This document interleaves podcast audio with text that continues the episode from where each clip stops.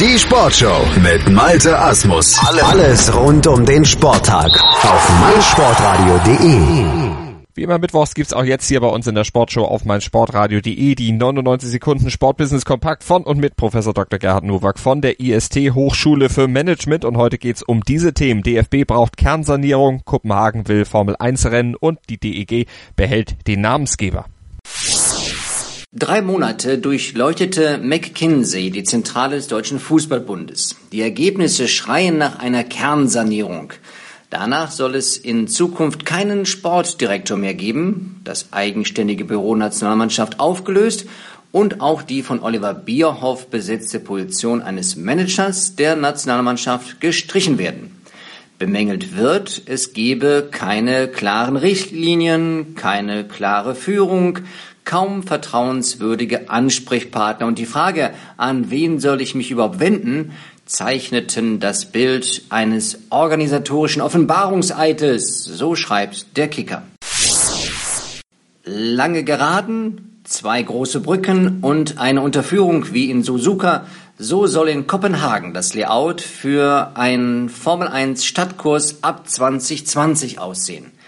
Eine der treibenden Kräfte hinter dem Projekt Kopenhagen Grand Prix ist Lars Seier Christensen, Mitbegründer der Saxo Bank, die vor einigen Jahren Sponsor des Lotus-Teams war. So entscheidungsfreudig und fähig ist man offensichtlich nicht am Nürburg oder Hockenheimring.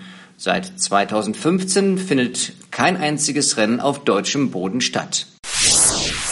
Der Gebäudedienstleister ISS setzt das Naming Right in Düsseldorf langfristig fort und das vorzeitig und bis 2022. Der ursprüngliche Vertrag wäre zum Ende des kommenden Jahres ausgelaufen.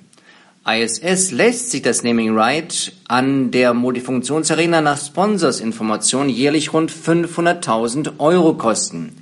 Dieses Naming Right nutzt ISS seit der Eröffnung der Heimspielstätte der Düsseldorfer EG im September 2006. Cool.